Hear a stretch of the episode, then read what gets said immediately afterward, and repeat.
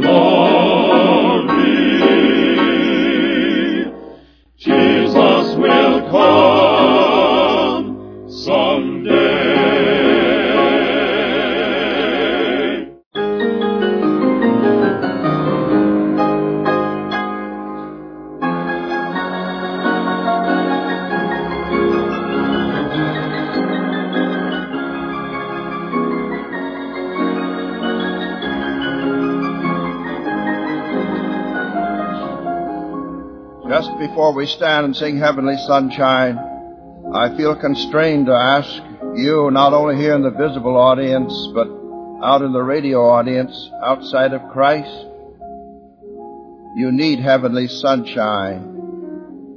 And I'm asking you today that if you should die in your sins, God says you cannot go where Jesus is, but you would spend the eternal ages in separation from God who is life, light, and love. And before we sing Heavenly Sunshine, may I beseech you to be reconciled to God through Jesus Christ. For God's word says, Him that cometh unto me I will in no wise cast out. And Jesus is the way, the truth, and the life. And no man cometh unto the Father except through Him. And may you come today. God bless you. You whose hearts are troubled, in whose hearts there is no peace. As we sing Heavenly Sunshine, won't you kneel by your radio if it's at all possible? And give your heart to Christ today and say, God, be merciful to me, a sinner, and save me for Christ's sake. We're going to sing with that in view, that you may have this heavenly sunshine, Jesus, the light of the world, come into your heart. Let's stand and sing Heavenly Sunshine. As you sing through the first time, turn around and shake hands with as many as possible. All together now on this chorus that's gone around the world on Heavenly Sunshine. Heavenly Sunshine. Turn around, shake hands. Give everybody a good handshake.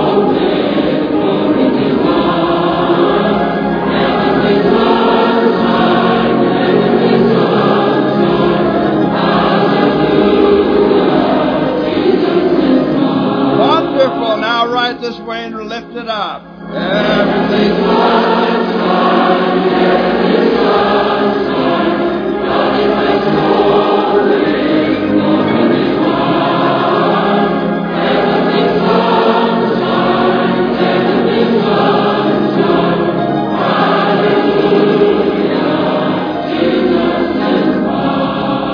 Thank you and be seated, please. May I remind you of our mailing address?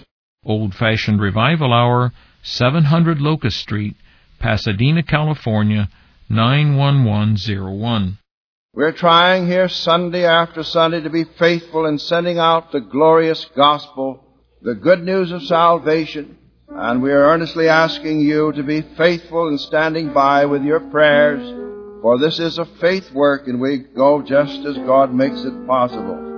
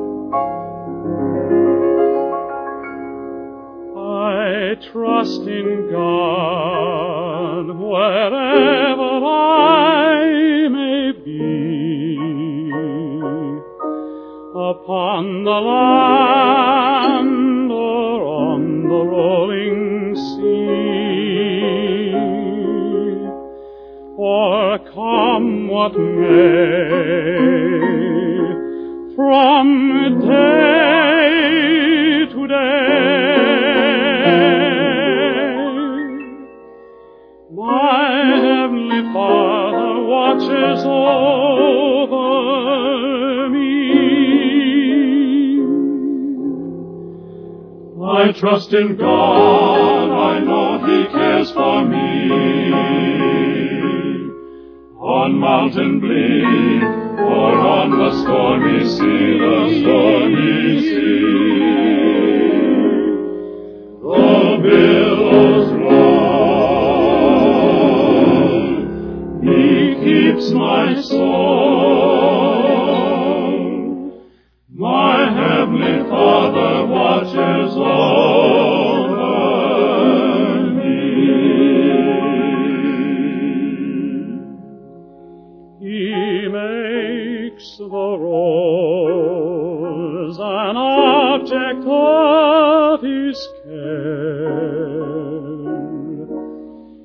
Guides the eagle through the pathless air, and surely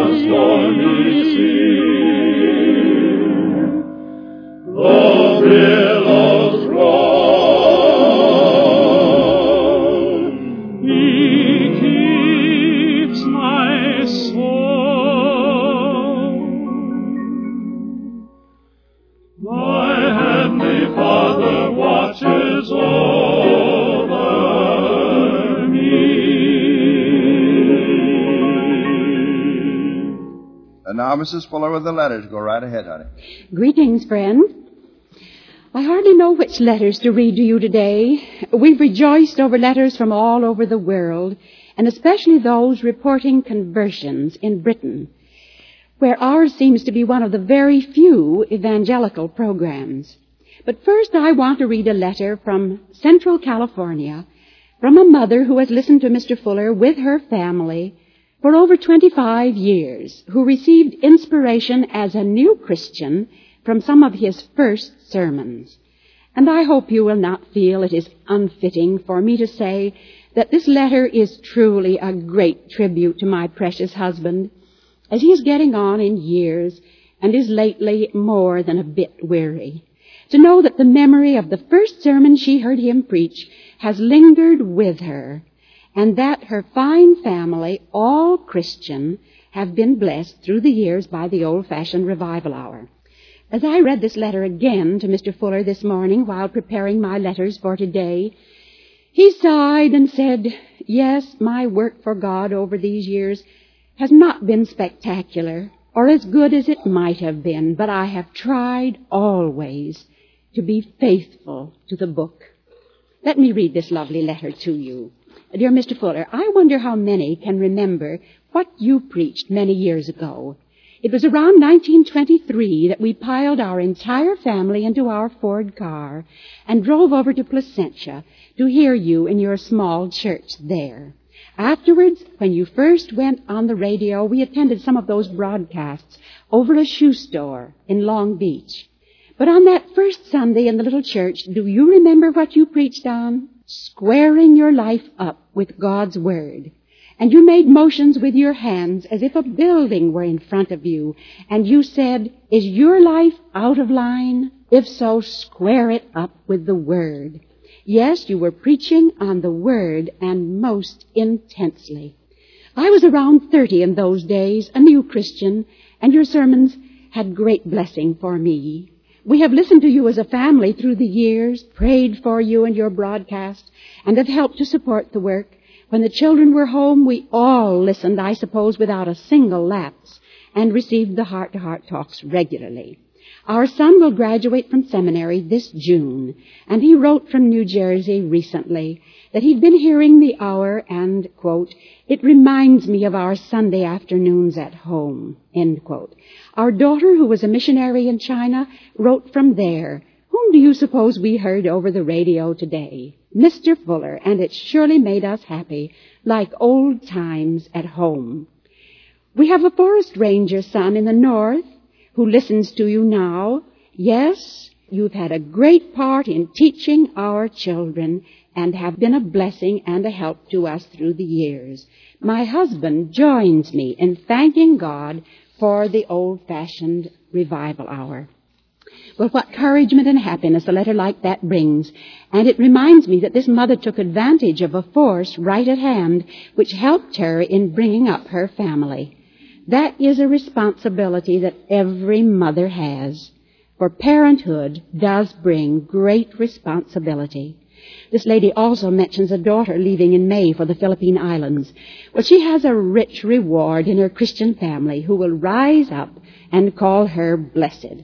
Now briefly from Belfast, Ireland, from the superintendent of a railway mission there. Dear Mr. Fuller, you'll be glad to know that men have been won to Christ by your messages over the wireless. I have heard testimonies given from the platform of our hall by men who have found Christ as Savior from hearing you. Perhaps this will inspire you to greater and more devoted service, dear brother.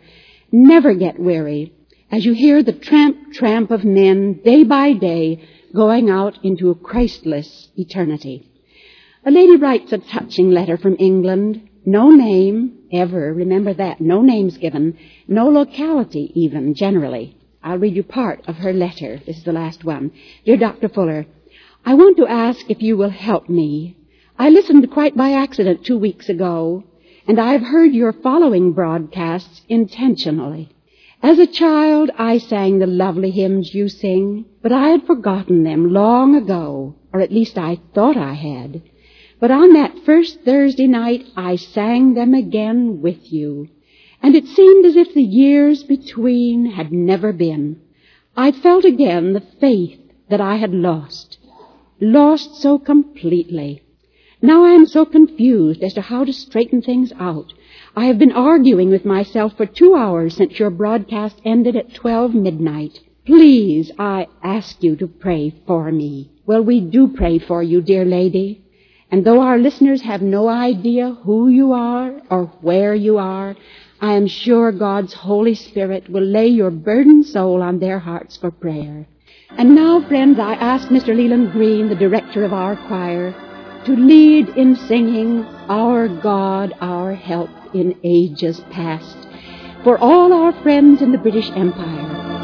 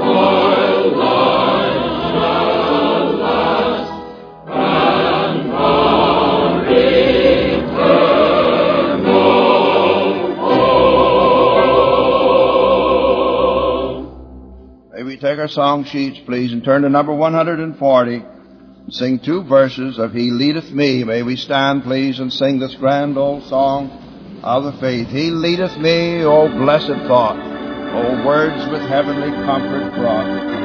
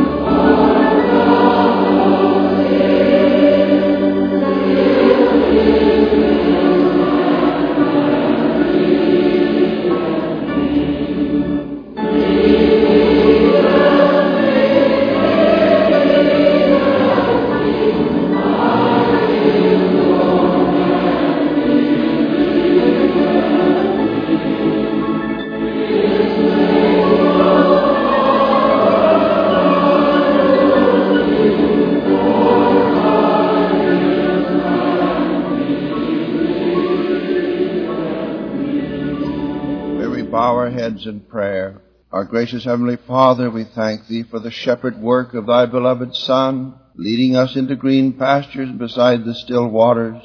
And yea, though we walk through the valley of the shadow of death, we'll fear no evil, for Thou art with us. And we thank Thee for this gently leading us home. But as we pray today on the old-fashioned revival hour, May men and women be reminded over the nations of earth that it's appointed unto men once to die, no matter in what social level of life, it's appointed unto men once to die, after that the judgment. And we pray that men's hearts may be turned to the Lamb of God which taketh away the sins of the world today, that the Holy Spirit may apply the message and thousands upon thousands come by faith and be washed in the precious blood and become new creations through him and be ready for the eternal ages ahead. For we ask it in Christ's name and for his sake. Amen.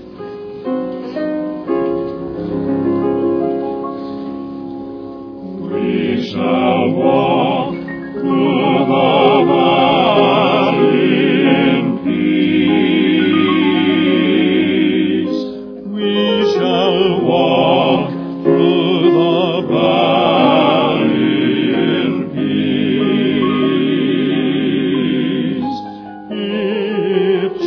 Jesus. Himself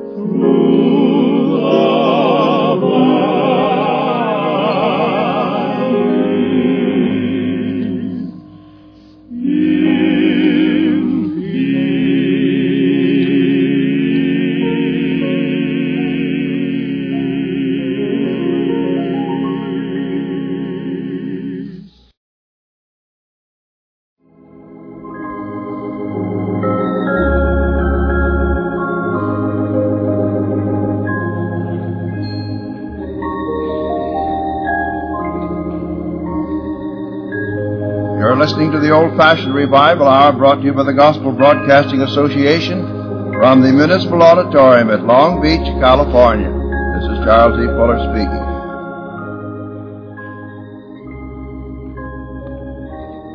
Open your Bibles to the book of Ephesians, chapter 4, as we rejoin the broadcast. I'll provide additional information after Dr. Fuller's message.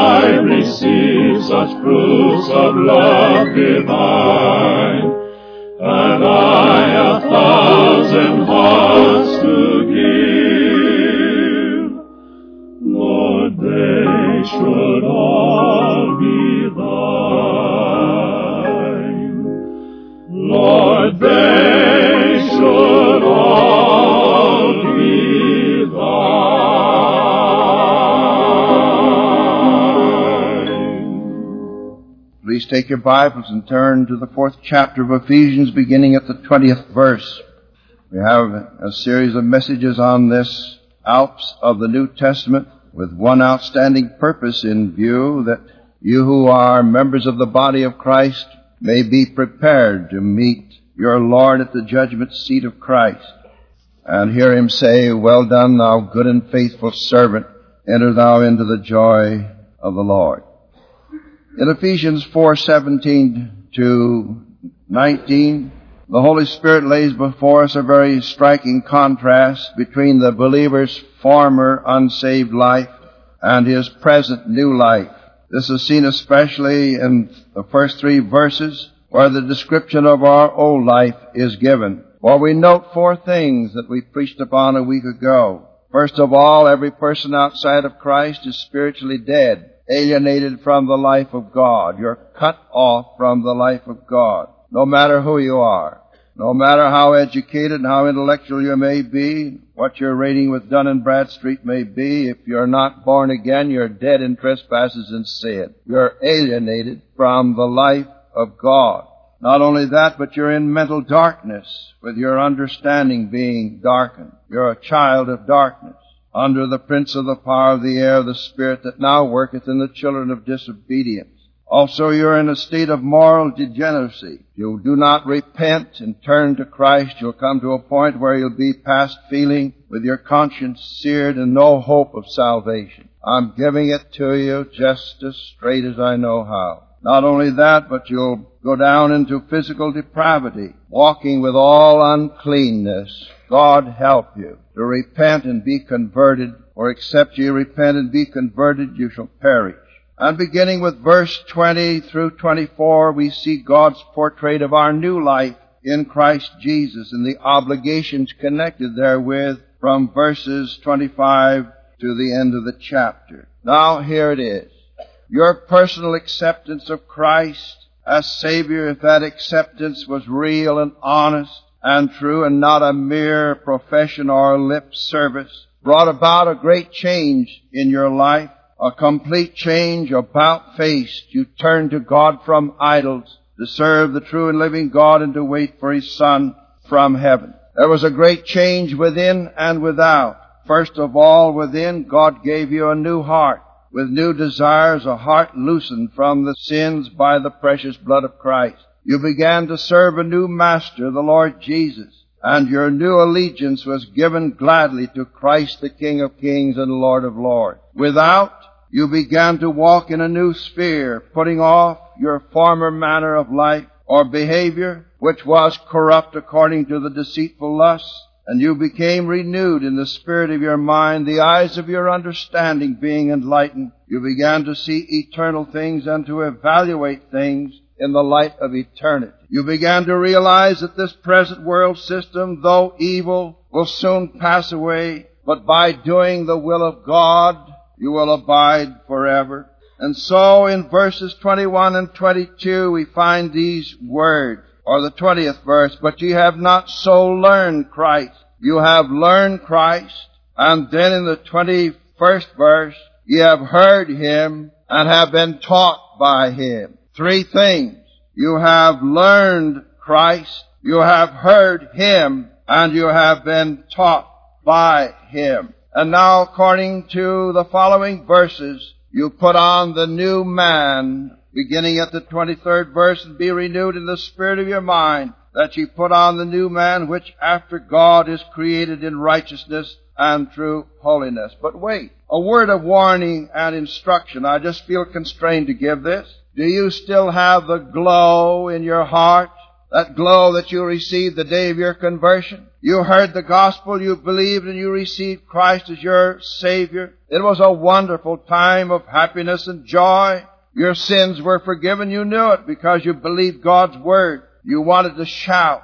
You were eager to tell everyone about the newfound Savior. But now, perhaps the glow of your converted days is somewhat dim. Perhaps you have slipped back into some former sinful habit or vice or sins of the old life and you're miserable and there's no joy and there's no peace and no happiness. Well, bear in mind this, that he that is born of God does not commit sin, that is, make a practice of sin. And God's means of restoration is given us. For if we confess our sins, He is faithful and just to forgive us our sins and to cleanse us from all unrighteousness. For we have an advocate, an attorney at the court of heaven who pleads our cause and says continually to the Father, lay that to my account. I bore his sins on Calvary's cross. And so come back today through the confession of sin and walk in obedience to God's word in the joy of your first days of conversion will be restored. For if we walk in the light as He is in the light, we have fellowship one with another, and the blood of Jesus Christ, God's Son, cleanses from all sin. Now note verse 25. To the end of chapter 4, God sets forth the new life in Christ Jesus and its obligations. A strange injunction to us who are members of the body of Christ. Here we have some of the very practical, definite obligations to fulfill. I'll only have time to go down to the 29th verse.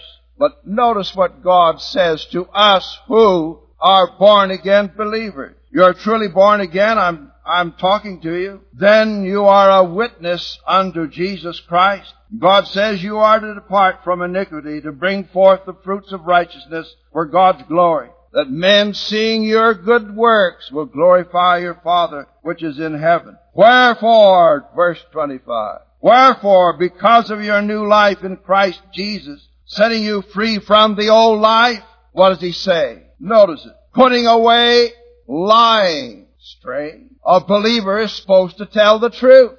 Now he says, put away lying. For lying is part of the deeds, the baggage, the impedimenta of the old man and the old nature. We expect those that are dead in trespasses and sin and energized by Satan to be liars.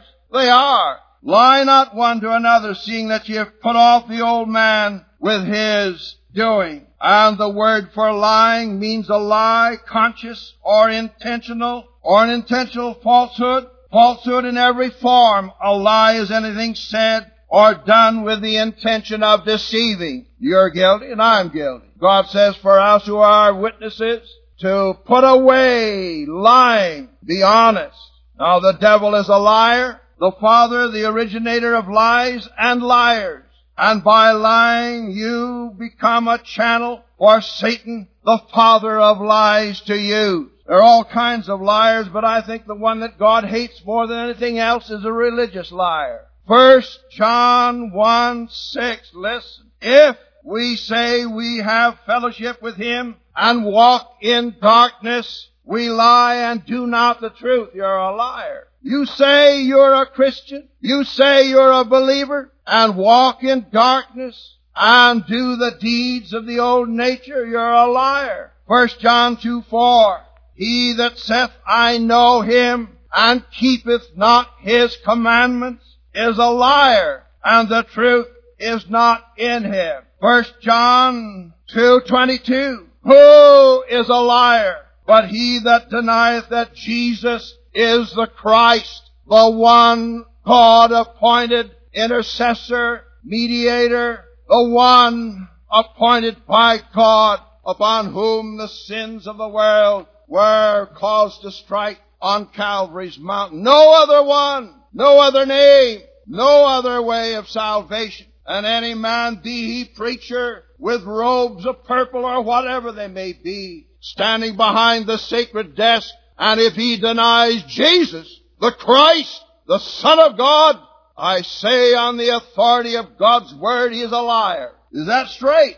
1 John 4:20. If a man say, I love God and hateth his brother, he is a liar. Now Revelation 21 tells us what's going to happen to those that are liars. Let me read God's word to you. But the fearful and the unbelieving and the abominable and murderers and whoremongers and sorcerers and idolaters and all liars shall have their part in the lake which burneth with fire and brimstone, which is the second death. 27th verse. And there shall in no wise enter into it anything that defileth, neither whatsoever worketh abomination, or maketh a lie, but they which are written in the Lamb's book of life. 15th verse of the 22nd of Revelation. Here it is. For without are dogs, and sorcerers, and whoremongers, and murderers, and idolaters, and whosoever loveth and maketh a lie. Let God's word cut you down, for it is sharper than any two-edged sword. There's no such thing as a saved liar. If you are saved, you are saved from lying. Wherefore, putting away lying, speak every man truth with his neighbor, for we are members one of another. Christ is the head of this body, the invisible spiritual church. You and I are living grafted in members. Therefore, speak truth, every man truth with his neighbor. We are in living union with Christ our head and with our fellow members. And dare you lie to your fellow believer? God help you. Verse 26, strange words, says, be ye angry. Now immediately God puts up four checks or four guards about being angry. First of all, he says, be angry and sin not. Let not the sun go down upon your wrath, neither give place to the devil. And down at verse 31, let all bitterness and wrath and anger and clamor and evil speaking be put away from you with all malice. Now in the third chapter of Mark, verse 5, Jesus, it's recorded there, looked around about on them, that is the Pharisees one day, with anger, being grieved at the blindness of their heart. Now Christ pitied them in their morally blinded condition and longed to help. And he was angered because of their resistance of the work of God whom they professed to serve. God is angry against sin and those that profess to be religious but are hypocrites. God is angry against sin, but he loves the sinner. Let me read to you God's Word. I may not finish this message today, but somehow I feel that the Holy Spirit is burning the way, the Word into your heart. He that believeth on the Son hath everlasting life, and he that believeth not the Son shall not see life, but the wrath of God abideth on him. That's God's anger against sin. You read Romans 1.18 for the wrath of God and Romans 2.5 and Romans 2.8 and Romans 5.9. God loves the sinner but hates sin. And so he says, be ye angry. What does it mean? Abhor that which is evil. And at the end of the day, search your heart if any anger is there because someone has stepped on your toes or the toes of one of your friends and your desire to get even. Let not the sun go down on that kind of anger. Do not let your anger be such as will give place to the devil. For the devil has no place in the spirit-filled Christian life. Again it says, let him that stole steal no more. What does he mean? Strange, isn't it? He's speaking to the Ephesian believers, one of the most fundamental churches of its day. He says in verse 28 there of Ephesians, let him that stole steal no more, but rather let him labor, working with his hands the thing which is good that he may have to give to him that needeth. Lying, anger, stealing, very common sins in all the land, and perhaps some may say, well, I'm not guilty of theft or embezzlement or of such crimes. Wait, did it ever occur to you that stealing is withholding from God that which should be given him because we wish to hoard it or spend it upon ourselves. Malachi 3:8. Will a man rob God? Yet ye have robbed me. But ye say, wherein have we robbed thee? He comes right back and hits you in the pocketbook in tithes and offering. And any uh, professing member of the body of Christ that withholds his tithes and offerings and does not give them into God's work steals from God and God will deal with. Mark my word. Great blessing to those that tithe. So he says, bring in all the tithes into the storehouse or God's work, whatever field it may be, and see if I'll not pour out a blessing to you such as you're not able to contain. Then I want to close with this. And oh, how my blood boils when I get into some meeting and hear the dirty stories and putrid, foul communication. And so he says in the 29th verse, listen to me now. Be a good witness. Let no corrupt, putrid, foul, unfit language ever come out of your mouth. That hits us, doesn't it? Let no corrupt communication proceed out of your mouth. Corrupt speech has but one source. The unclean flow from an unclean heart. Unclean stories, coarse jokes, idle, inane talk with no meaning or profit to anyone is out of place with God's blood-bought children. And so let your speech be seasoned with salt and to the edification of the church, to the edification of those that you talk to. And next time some dirty foul-mouthed fellow starts to tell a dirty story and make fun of the marriage relation and the sanctity of the home, tell him off.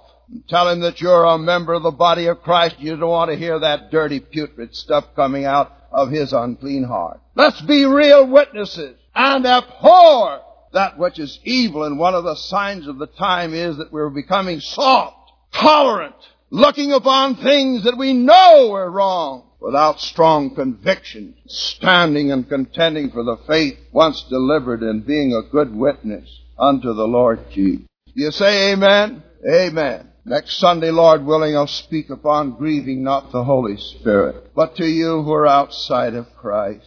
To you who are in that putrid language sphere of the world. To you who are unclean, dead in trespasses and sin. God says, I love you, but I hate what you're doing. And if you die in your sins, you cannot go where Jesus is. Let's bow our heads in prayer.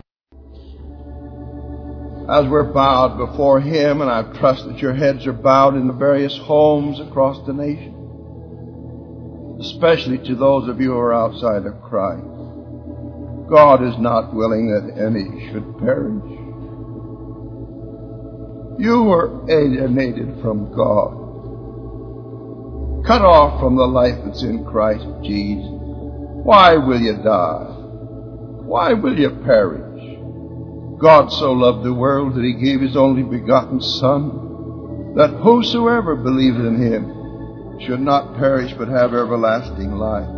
He says, Come now, let us reason together, though your sins be as scarlet they shall be as white as snow. Will you come? God bless you. Fathers and mothers, sons and daughters, flee to the place of refuge ere the wrath of God comes down. It's appointed unto men once to die, but after that the judgment. And while our heads are bowed in this splendid visible audience in Long Beach today, as God is speaking to you, how many will put your hand up quickly and say, Pray for me? I need Christ and I want Christ as my personal Savior. Pray for me. Put your hand up and say, Pray for me, will you? We must close. We'll have a short altar service and we'll remember these that have raised their hands in prayer. Continue in prayer as we leave the air. Jesus, I come. Mr. Charles E. Bidding you goodbye and God's richest blessing upon you. Jesus, I come to thee.